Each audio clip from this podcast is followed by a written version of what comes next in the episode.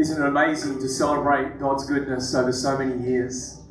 And uh, it's important we look back and we honour where God has been at work, but it's also important that we look forward and prepare our hearts for what is about to happen. And um, we're going to uh, pray together in a moment. Just stay standing for one moment.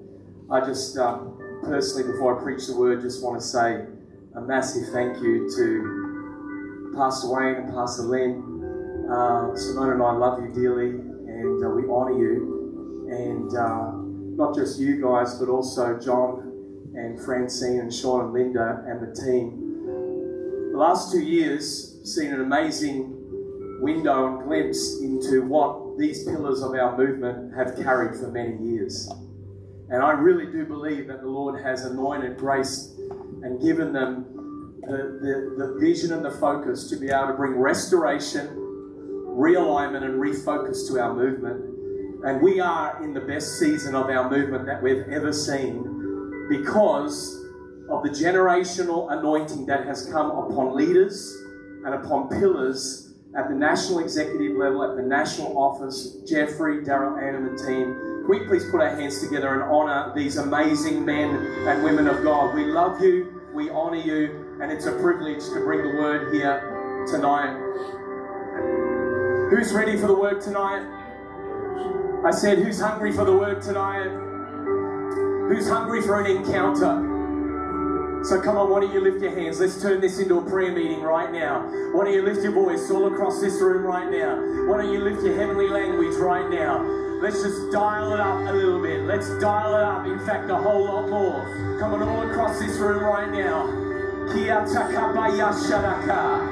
Isiti kia takaraba. Isiti kia takarabaya sharakia takaraba. Isiti kia takaba. Isiti kia takarabaya sharakia. Oh, we welcome you, Holy Spirit, tonight. Father, we thank you for your presence.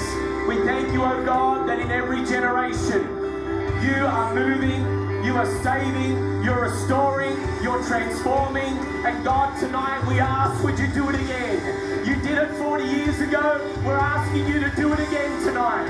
And so, Lord, I, I declare, Lord, an open heaven over this arena tonight. I declare an open to heaven over every church, every ministry, every man, woman, boy, and girl. Father, we pray right now for the spirit of revival to break out in this room tonight. We are asking, oh God, that our hunger, our prayers, our worship, oh God, would move your heart. Oh Lord, we ask, tear the heavens open. Let your presence come down, that mountains may quake in your presence, oh God. Lord, we are so hungry, we are so expectant. Father, we just thank you that, Lord, tonight, you're not just in the wind and the fire, but you're in the still small voice. God, would you come and speak into every heart? Lord, even beyond what I say, oh God. Lord, would you come and reveal Jesus to us tonight? Holy Spirit, I'm asking that you would come and cut off what needs to be cut off. God, that you would come and comfort, Lord, where there's been affliction. God, that you would come and exhort and encourage and inspire. Lord, we're asking for a spirit of prophecy to invade this room tonight. We're asking, and I thank you, Lord, that you've shown me, Lord, tonight sick bodies are going to be healed in Jesus' name. Cancers are going to disappear tonight in Jesus' name. And Father, I pray right now that we would lift our expectation. God, that the day of miracles is not over. And Father, we just pray right now, Jesus, I thank you. You hear my prayer, you answer my prayers. Would you come, move amongst us? Jesus, walk amongst us. Holy Spirit, stir our apathy and turn it into an appetite for you, oh God. Forgive us of our complacency, our self absorption, oh God, and bring us closer to the flame tonight, Jesus. Pour your spirit out upon this nation. Pour your spirit out upon every church. Pour your spirit out across Oceania. Pour your spirit out across the nations, oh God, represented in this room tonight. And so, Lord, I pray by the time we finish tonight and walk out, oh God, we would be different. We would be transformed. Renew our minds, transform our hearts. We honor you. We love you. In Jesus' name if you believe it. Come on, put your hands together. Just honor the Lord right now. He is so good. Hey, as you get seated, just say hello to a few people around you.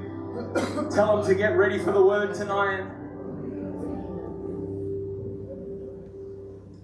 And you can grab a seat.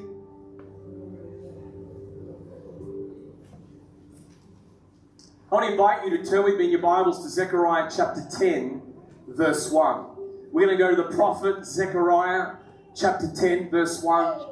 Uh, this conference has been amazing. It's been such an honor to serve our movement uh, for many years, but particularly these last two years. And I thought Pastor Wayne just preached an absolute cracker last night and really prepared our hearts for all that was to come. And Pastor Ali this morning, and I loved communion, the Lord's table together. What a powerful moment. So many Uh, significant moments in God. And, and, and often when we're in this space and environment, we, we put a filter up based upon our ministries, our churches, our experiences, and, and preachers are often the most difficult people to preach to because we've got all of our filters up. Can I encourage you, just let the filters go tonight? Just open up your heart to receive. God doesn't want us to evaluate Him, He wants us to experience Him. And the prophet Zechariah in chapter 10, verse 1, the Lord, and he was inspired by the Spirit, God spoke through him and said, Ask rain from the Lord in the season of the spring rain. The New King James Version says, Ask rain from the Lord in the day of the latter rain. From the Lord who makes the storm clouds. And he will give them showers of rain to everyone the vegetation in the field. New King James says, grass will be in everyone's field. I want to speak to you tonight on the subject, it's time for revival. If you were to give this another title, you could say, You can have more if you want it. You can have more if you want it. You know, August 28th of last year will forever be known as Super Bowl Sunday at Numa Church.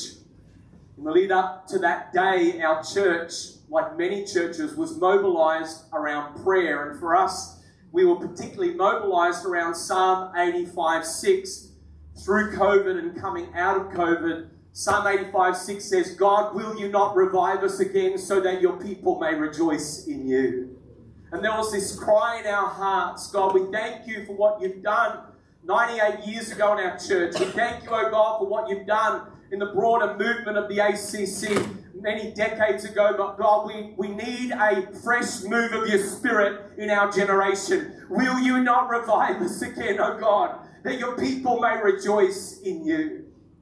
And our whole church was mobilized around prayer in all of its forms. And it was on August 28th, after an incredible encounter at our revival conference on the Sunday at midday during our second service. A guest ministry had just opened up the altars for prayer, and I quickly darted out to the restroom. And as I walked out of the restroom and down the side tunnel of our church facility in Richmond, I prayed a simple prayer God, Will you father me at a deeper level?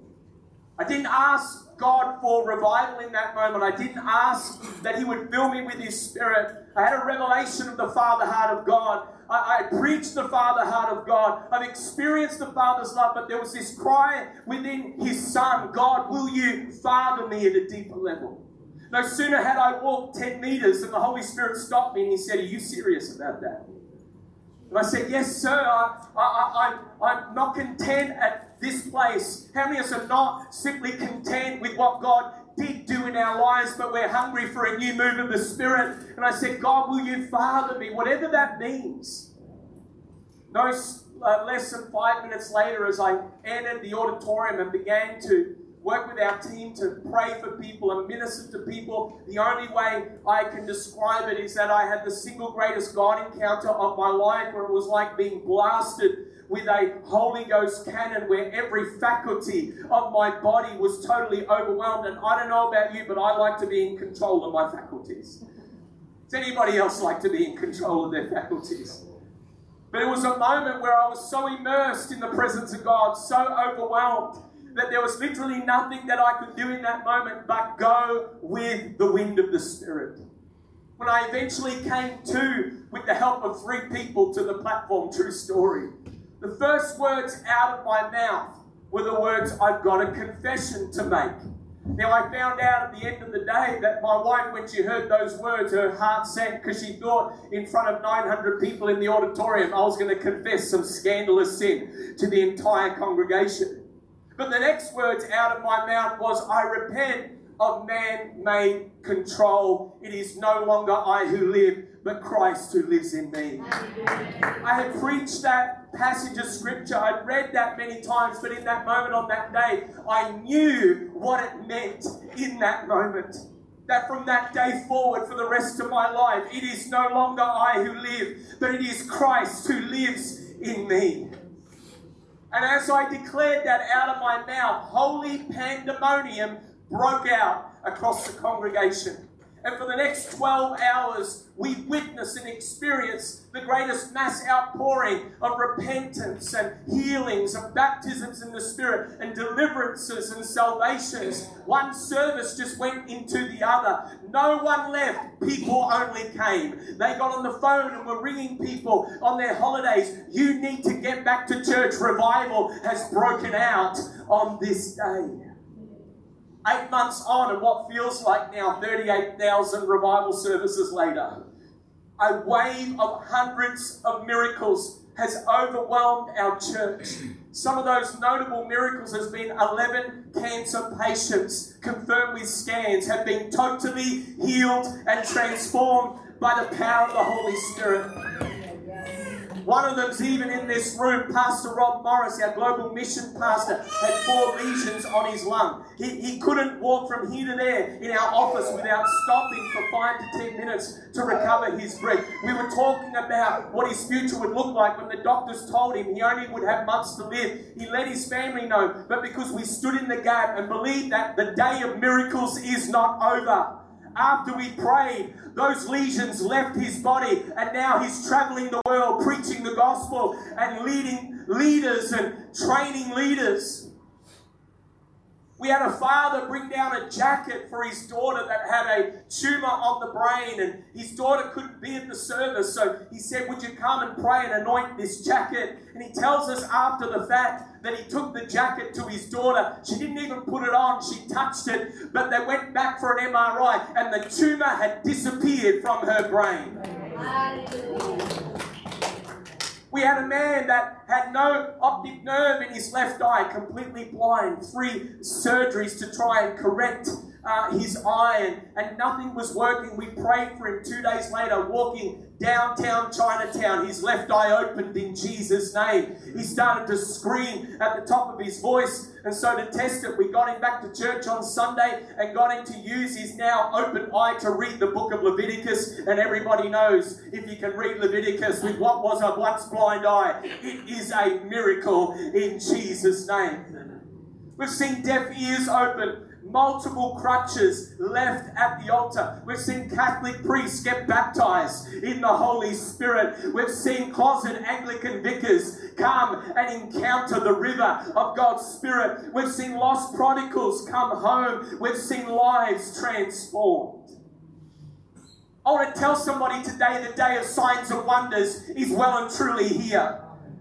Have you ever been to a restaurant where you ordered several things off the menu and they told you you can't have those things. I remember one time I went to a restaurant and I had to, I ordered three things and they said, no, that's not available. No, that's not. And I'm like, well, you tell me what I can order or else I'm going down the road. And I began to think about it. it's amazing to me the lengths that some Christians will go to to try to convince the rest of the church that the day of miracles is over. It's amazing the lengths that people will go to to tell us that miracles are no longer on the menu. But you tell that man who had a fractured patella and came down the front and he was hobbling on a crutch, but he started to do laps around the building. I'm here to tell you, you can still order miracles because they're still on the menu.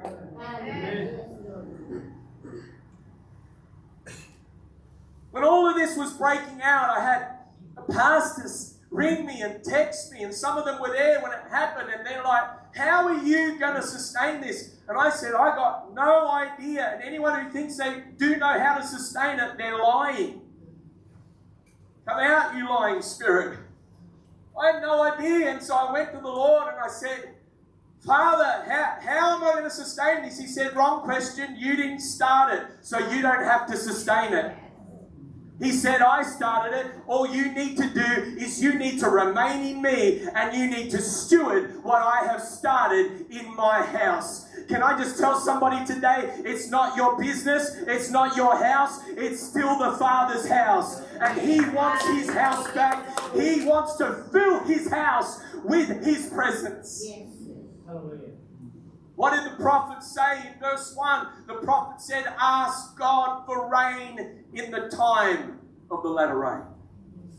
Literally means ask God for rain in the season of spring rain. In other words, God is calling us to ask for more rain in the middle of a downpour.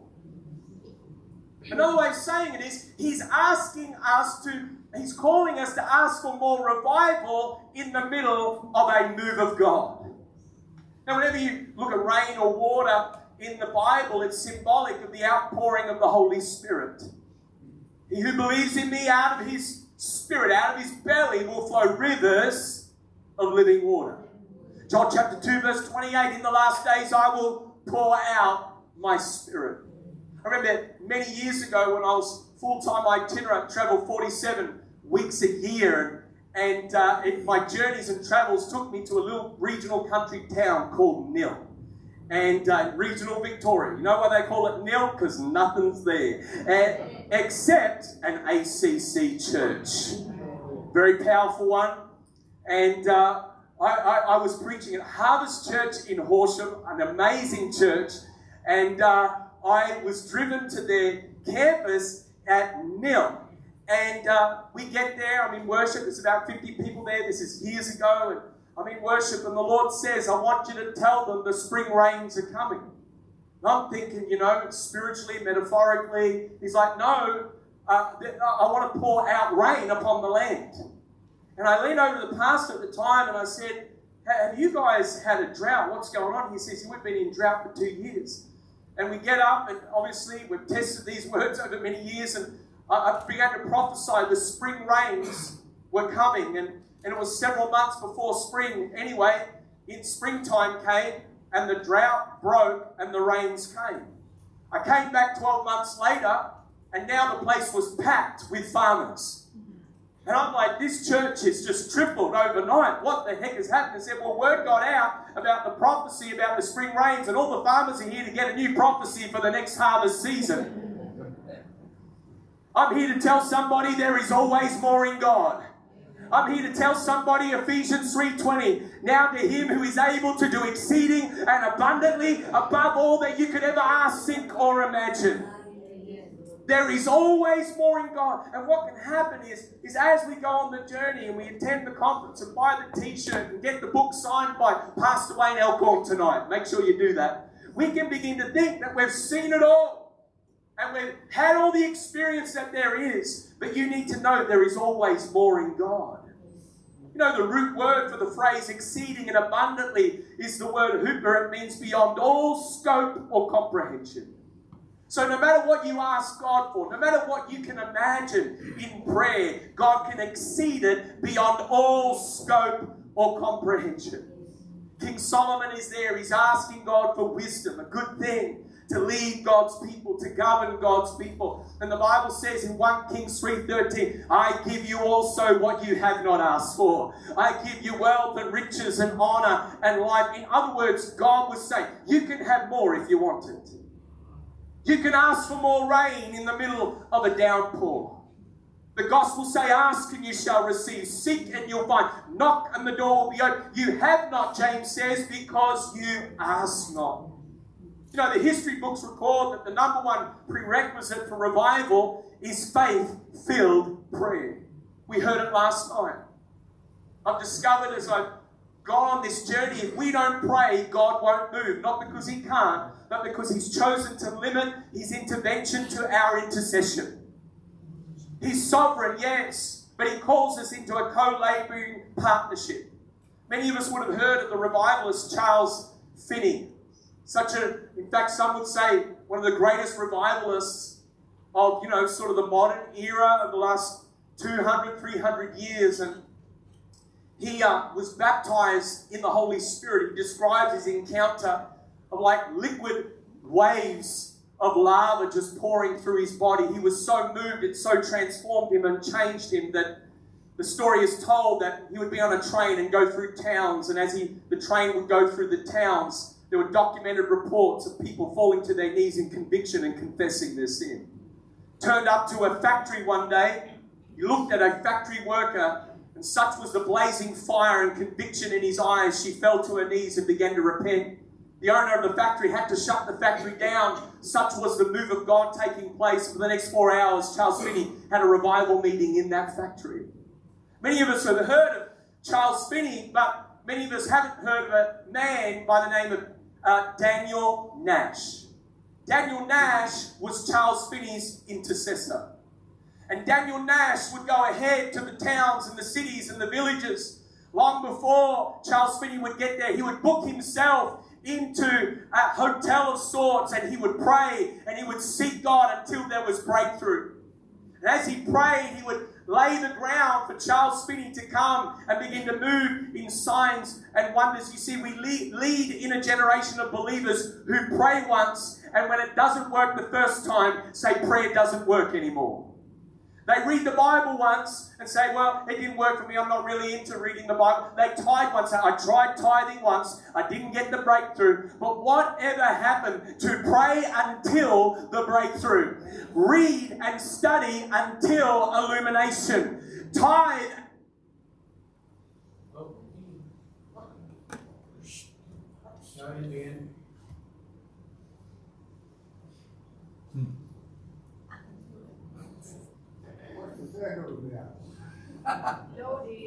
Circle of doom. And give and honor God until you see the breakthrough. What did Jesus say in Acts chapter 1? Wait in Jerusalem until you receive power from on high.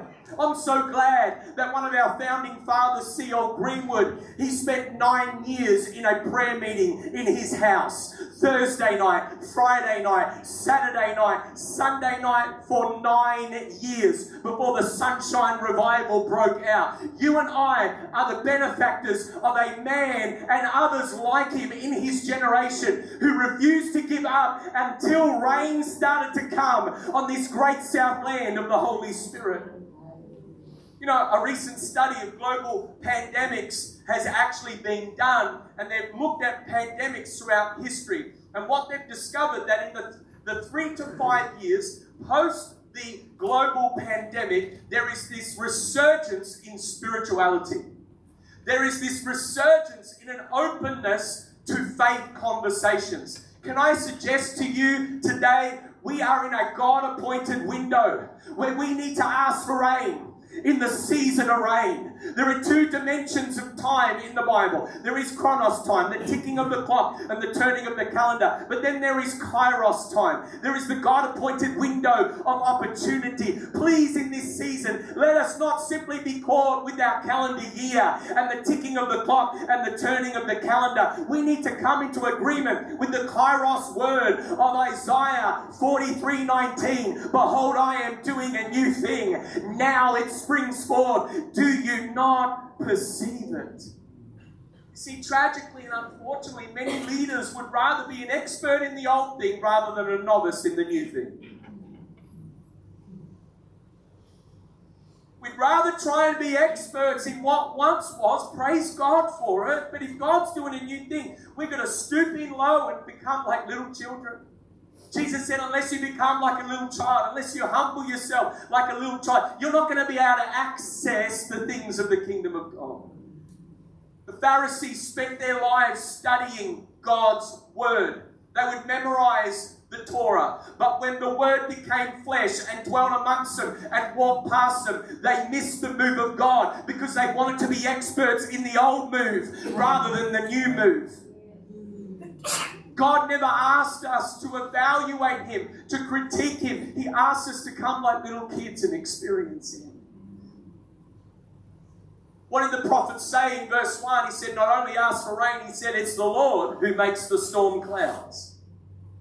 I've discovered, like you have, revival, the move of God is a partnership between God's sovereignty and our prayerful preparation. You know, there are some who suggest that revival is not a Bible word or a concept. I'm not sure which book you're reading, but Dr. Seuss maybe, but I, I, I'm not sure. I don't think the Holy Scriptures, the canon of Revelation, is like choose your own adventure and you can just read into it what, whatever you think is there. But, but revival or revive or its various eh, variety of derivatives and expressions in the Old Testament is mentioned 15 times. Could I suggest to you that the New Testament outpouring of the Holy Spirit on Acts 2 is the prototype revival that actually every other historical revival the last 2,000 years is based upon? And then we read in Revelation chapter 2 where, where Jesus calls the church in Ephesus back to their first love. He's calling them back to be renewed, revived, realigned, back to the Father's heart. That word revive means to be quickened, to be made alive. Who in this room has been made alive with Christ? You've been revived. You were dead in your spirit. You were dead in sin, but you've been born again. You've hopefully been baptized. If you haven't, you will by the end of tonight. You've been made alive in Christ Jesus. The word revive means to bring back into use after decline. Know, historically, revival has been preceded by spiritual apathy and moral bankruptcy, both in the world and in the church. And so, to counteract spiritual decline, to create spiritual momentum. God stirs a hunger in His people. He stirs people to pray, to get down on their knees, to humble themselves. When, when, when that word came, if my people, Second Chronicles 7.14, will humble themselves and pray. He didn't say He would heal the land if sinners repent. He said He would heal the land if saints would pray and if saints would humble themselves. And so God starts to stir a hunger in His church. Will you not revive us again in our generation? Too many of us blame lack when it comes to the move of God, miracles, a lack of miracles. We blame the lack on the sovereignty of God.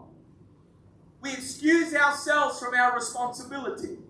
But God's sovereignty won't do for you what His Spirit has commissioned your faith to do. Mark chapter 9, we read where a father brings his tormented boy to the disciples, brought him to the conference. They couldn't minister healing and freedom to the boy. Jesus comes down from Mount Transfiguration, sees a dispute, and comes down and says, What's going on? The father says, Well, I, I brought a need to the church, but they couldn't meet it. Brought a need to the conference, but it didn't get met.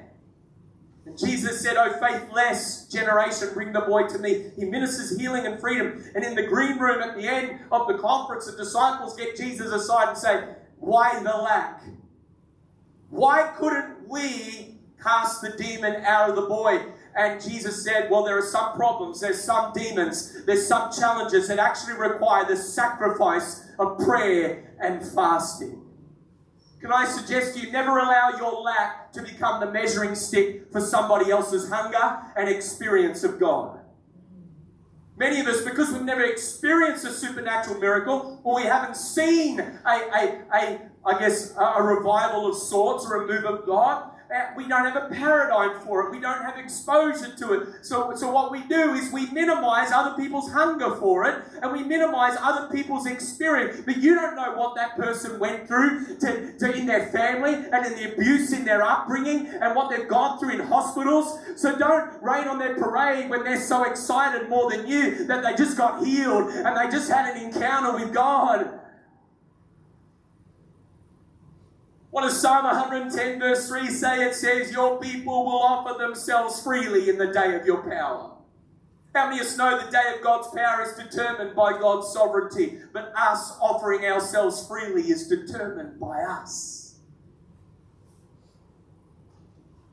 The prophet goes on and says, God will, not might, not maybe, God will give them showers of rain. If you ask for it, He's not an abusive father. He's not going to encourage us to do something if he doesn't intend to pour it out. He's not going to invite you to actually have a seat at the table and believe to feast at the banquet table if he doesn't have a seat for you. God will, the prophet said, give them showers of rain. In other words, revival will come to those who hunger for God until drought breaks. We heard this morning about hunger and its importance. I think too many of us are actually content to build a great church, but we're not hungry for a move of God. And the two are fundamentally different. You can be a part of and lead a good church, a great church, and that's a great start. It's a good start. But there's a fundamental difference between an anointed meeting and a move of God. Fundamental difference between being a part of a great church and being in the middle of a revival. And often we're not hungering for it for a few things. One, the fear of man. Two, revival is messy. Proverbs 14:4 is my favorite verse of scripture on revival. It says, Where there are no oxen, the manger is clean, but abundant crops come by the strength of the ox. You see, we want God to move on our terms. We want it sanitized. We don't want it to offend anybody. Hey, we need to honor God's presence for Him to move on His terms more than people's approval of what they think it should look like or how it should work. And I've discovered that for many leaders that I've had conversations with that are trying to hide away the manifestation of the Spirit because they're worried about unbelievers thinking we're weird. The unbelievers come into our church expected to be weird. They expect God to do something. And we're trying to sanitize it and chuck the move of God into that weird connect group, so it's all away from everybody else. And yet the Bible says in 1 Corinthians 11, the manifestation of the Spirit is given for the common good. In other words, when the Holy Spirit manifests in power, it is a revelation of God's goodness, His nature, and His love and His power. In the earth, the early church was not worried about the manifestation of the Spirit.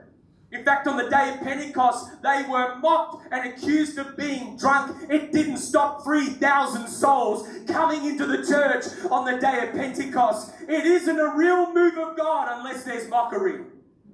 It isn't a real move of God unless there's someone criticizing trying to rain on the parade and pull it down. Since when did you think God asked you to be a good, outstanding citizen in society that gets everybody's approval? Oh no, the Church of Jesus Christ is supposed to be the most radical, the most on point, the most faith filled, the most miraculous, the most signs and wonders church group of people that there is on the planet.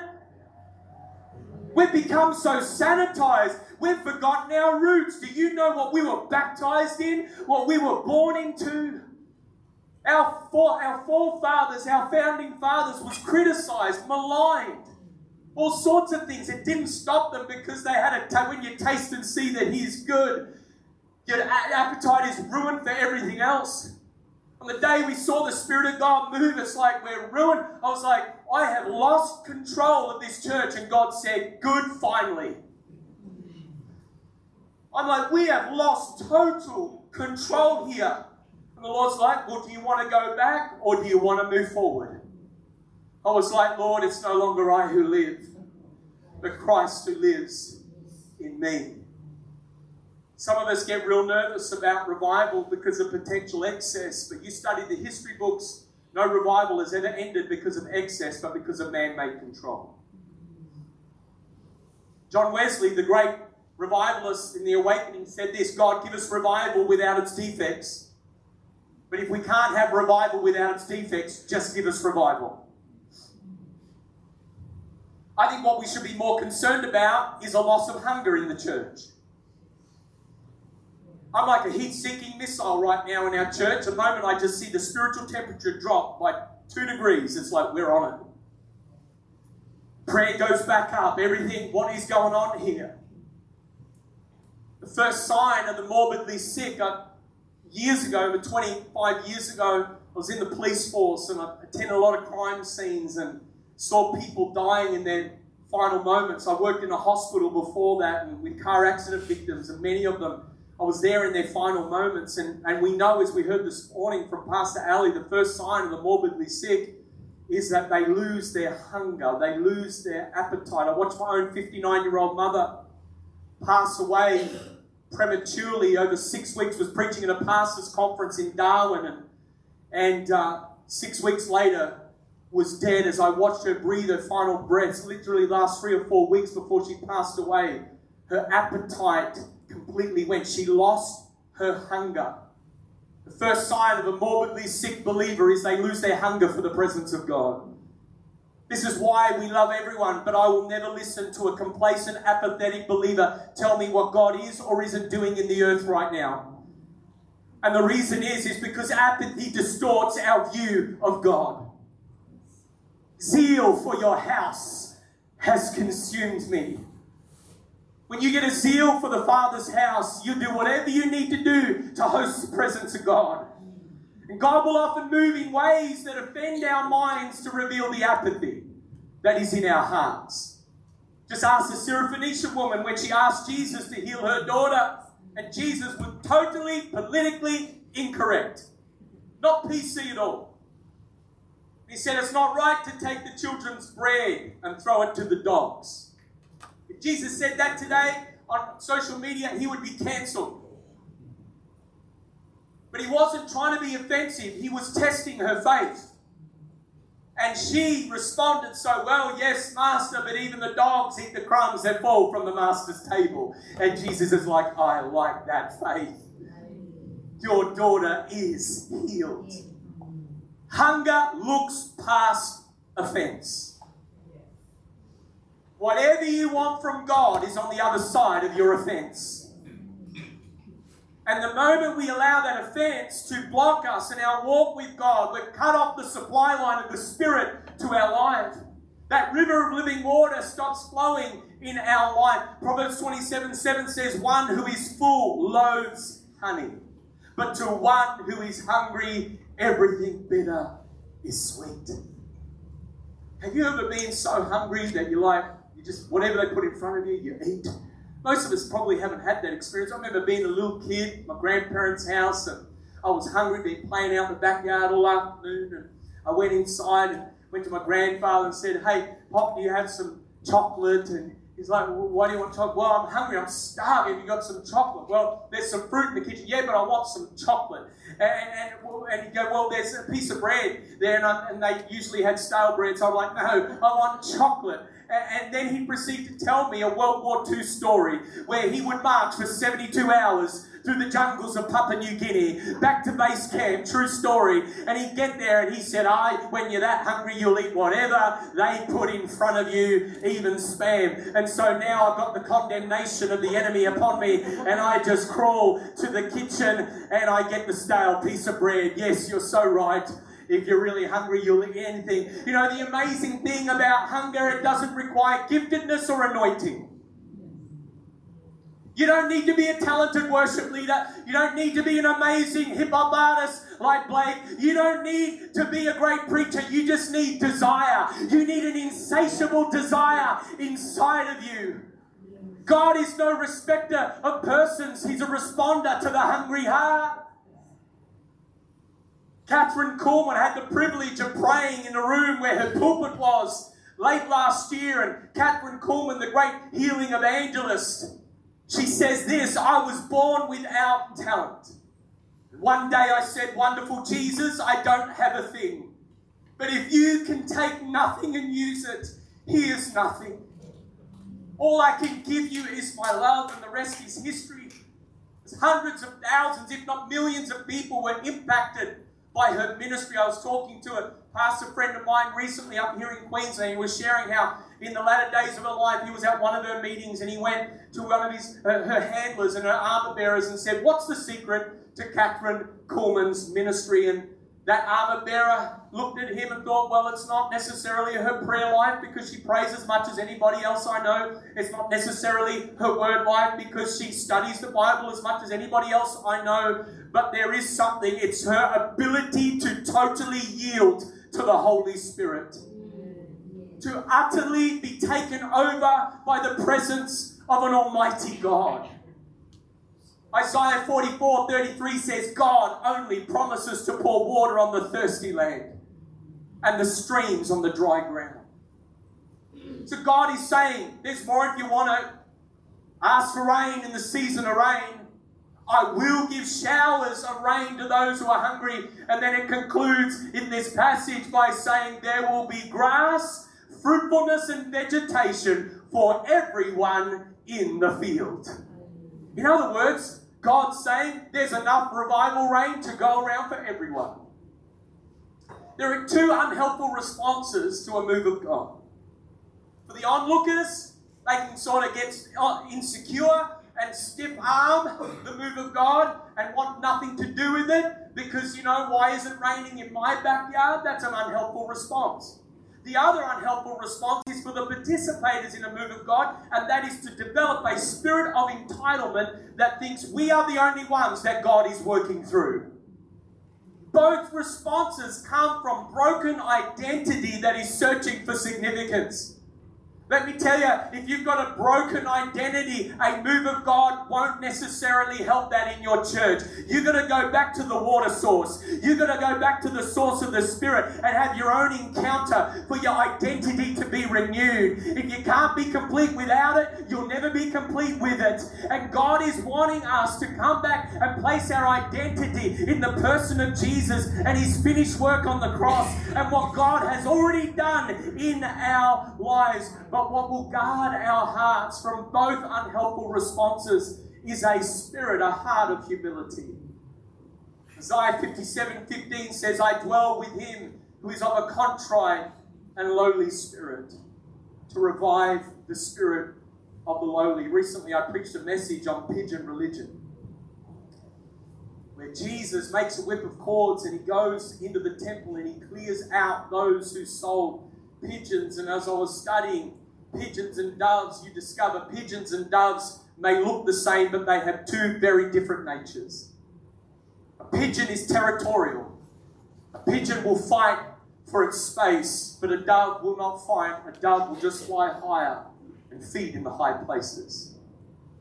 We're going to ask the Holy Spirit to cut out of our hearts any pigeon religion that thinks that we are entitled that we have a market share on the anointing just because God somehow is moving in our lives or insecurity is stopping us from actually stepping into what God is wanting to do. You see, as God begins to move in greater measure, we can begin to think we're entitled to His presence. And to be honest with you, in humility, it's actually embarrassing to hear some believers, whether it's online or in person, some leaders critique revival and whether it's Asbury or in your backyard, as if they own the market share on a move of God. It's actually cringeworthy. It's embarrassing, but humility, stooping in low, will guard us against the spirit of entitlement that falsely believes we're the only ones that God could work through. We go down that road, we start to become like a cult. You know how you know you're not a cult? People can easily leave your church. We've had lots of experience in it. And that's the other thing about moves of God, not everyone's going to be happy. Churches have had moves of God in America, and thousand people got up in a month and left, and board members and people are like, I know it's God, but I just can't do this in my family. Last year, we visited one of our locations we just planted in San Francisco, and such a broken city and humble beginnings, but we went and hit the streets, ministering to people, praying, prayer meetings, encouraging, and then we had the privilege of traveling to Azusa Street to go and see the early beginnings of the move of God that you and I are in this room because of today. We had a team and we went down to Azusa Street and we began to pray and started to have God encounters, began to minister to people. Azusa Street is, haven't been there, is a little laneway. It's a shadow of what it was all those years ago, where literally journalists would have to prepare blocks away to approach the Azusa Street Gospel Mission. And we went there, there's human excrement in the laneway, there's uh, uh, uh, dodgy businesses around the old site of Azusa Street. It's all been replaced now. There's a little sign that says 1906, the cradle of Pentecostalism. And as we're there ministering to people, there was a man who said, Hey, you need to go around. One of the uh, council workers, you need to go to Bonnie Brae House. Bonnie Brae House, I knew the history of that, didn't know you could go there. he said, actually, Bonnie Brae House is where Azusa Street started. For those of you who know your history, it's where Papa William Seymour, the African American man so hungry for God, got baptized in the Holy Spirit on the floorboards of Bonnie Brae House. The real move of God took place in Bonnie Brae House, but there were so many people at the prayer meeting that the front porch collapsed, so they moved to Azusa Street. So we went to Bonnie Brae House, and we didn't know you had to book in an appointment weeks in advance, and everything's locked up, and it's all restored on the outside, but inside it's the original, it's heritage listed. And so we're there, and we start to pray, thinking no one's there, and the front door opens, and a grandmother, Hispanic grandmother, pokes her head out of the door and says, after a few minutes of praying, says, "Do you want to come in?" We said, "Absolutely." She said, I'm the custodian, I'm the caretaker, and I come here every morning and I read my Bible and I pray in preparation for those who have got bookings who will come in and tour Bonnie Brae House. She said, You didn't have a booking, did you? I said, No, I'm very sorry, man, we didn't, uh, but we'd love to come in. And she said, I wasn't going to let you in. And I was there praying, I know why you're here. And I said, Holy Spirit, I'm not letting them in. And Holy Spirit said, Yes, you are. My favor is on them. We go in and she starts to open in prayer before she tells us the story, and 45 minutes later, we're weeping on our faces on the floorboards where William Seymour, the very site, she looked at me and said, That site right there is where William Seymour got baptized in the Holy Spirit. Such was the presence of God that began to come upon us. We began to shake almost speechless. Such was the move of God that came upon us. And I, I'm there and it's raining, and I heard the Lord say, Ask her to lay hands on your head. What was He saying? You can have more if you want it. And I said, God, would you get her to lay hands upon my head and impart? She'd lived in that house before it was heritage listed for 20 years. And she stewarded that space and environment, the presence of God. And as we got up to go in and see Kathryn Kuhlman's pulpit, the Lord said, Pull the money out of your pocket and give it to her as a seed. And I gave it to her. She grabbed my hands. I literally fell to my knees. She placed hands upon my head. And without us telling her anything about our church, she began to prophesy about what God is doing, what He's about to do across the earth. I was so shook up, so shaken. We went into the next room, and there was an Indian man who had made a booking. And so Mama Soul, her name is, let him in. And he came and he flew in from uh, India into LAX that day, and he came straight to Bonnie Brae House in the cab, and he's there in the room with us, and he's on his knees, and he's crying out to God in his native tongue. I look at him, the Lord says, Tell him I'm going to give him 10,000 souls. I begin to prophesy over him. He begins to sob and shake uncontrollably. We finish the tour of the house. As we're leaving, he chases me out the front door and he grabs me and he says, I flew all the way from India to come to Bonnie Brae House and ask God to give me 10,000 souls for my ministry. He said, I'm getting in the cab. I'm going back to the airport. I got what I came for. I'm here to tell you tonight you can have more if you want it. There is a revival that God is wanting to pour out across this land. And I believe in an impartation of the spirit of faith. If you are hungry for this, get out from where you are. Get down the front right now and begin to cry out to God to pour out a spirit of revival upon your life, a spirit of revival upon your church, a spirit of revival upon your ministry.